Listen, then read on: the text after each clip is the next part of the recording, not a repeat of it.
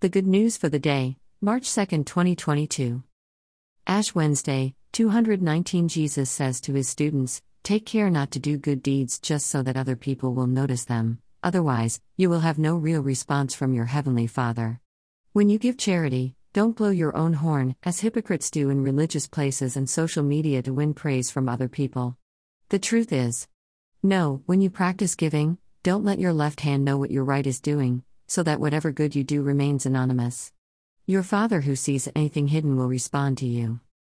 When you pray, don't be like fakes who just act that way, who love to stand out and pray in public places like churches and social media so that other people see them. The truth is, they have gotten what they wanted already. No, when you pray, go to some inner room of yours, close the door, and then pray to your Father in that hidden place, and your Father who sees anything secret will respond to you. When you fast or do any such religious act, do not act so serious, like hypocrites.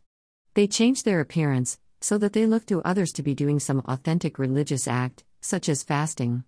The truth is, they have received their reward already.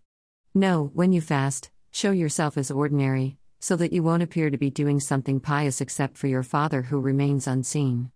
Your Father who sees what's hidden will respond to you. Matthew six. The ritual of Ash Wednesday reminds us every year of the same old, same old. The readings speak of internal conversion, and yet for most of us, the external observance of ashes, fasting, abstinence, and some attendance at church becomes what we in fact focus on.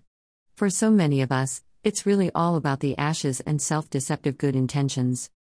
In line with this call of Scripture, perhaps this year, after several years of COVID and all that has been happening, during the largest outbreak of war in our memories, something that is clearly a stress point for the whole globe, a change of heart that is both real and spiritual calls for internal attention, to do some good that is demanding, generous and thankless, to pray with no show at all, and to do some act of worship, not because we have to or are required to, but because it is a joy.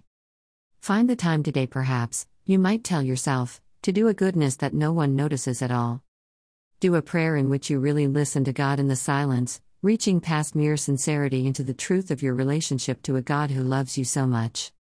And observe one of the directions from your religious community as an active celebration and gratitude for the fundamentals of your life as a creature. If you and I do those basic things, we have started off Lent the right way. We are letting God love us.